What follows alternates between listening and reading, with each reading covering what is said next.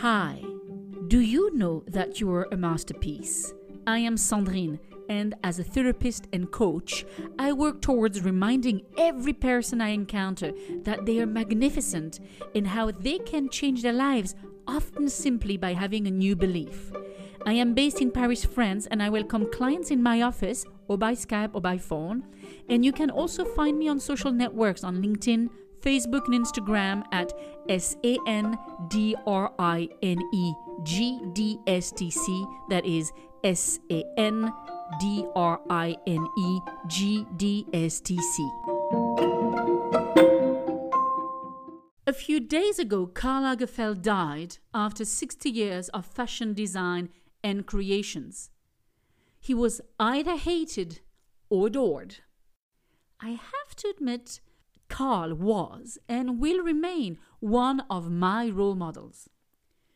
During an interview a few years ago, the fashion designer said that he didn't give a damn about if people loved him or not, and that indeed he had trained himself not to care.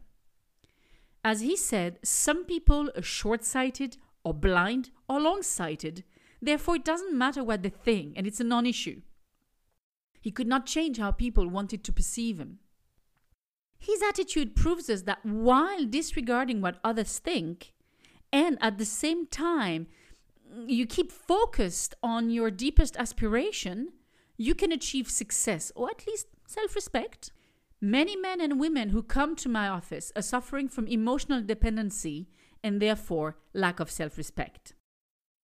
That means that they think they have less value than another person. Therefore, yeah, they give their personal and decisional power to someone else.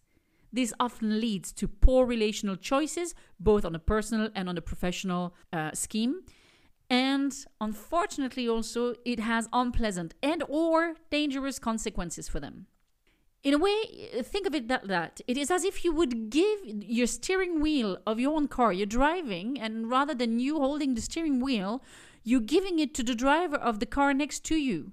That probably is not going to go down well. So I believe that Karl's message here is for us to understand that if we take ourselves seriously, as well as our own desires and preferences, and then we put ourselves first, it is the best way to produce self respect and respect from others. If I respect myself, others will respect me because I will have a strong boundary. The funny thing is, on the day Karl passed away, one of my clients um, expressed how grateful she was for our work because lately, whenever she needs to make a decision, she focuses on what's right for her or what makes her feel good.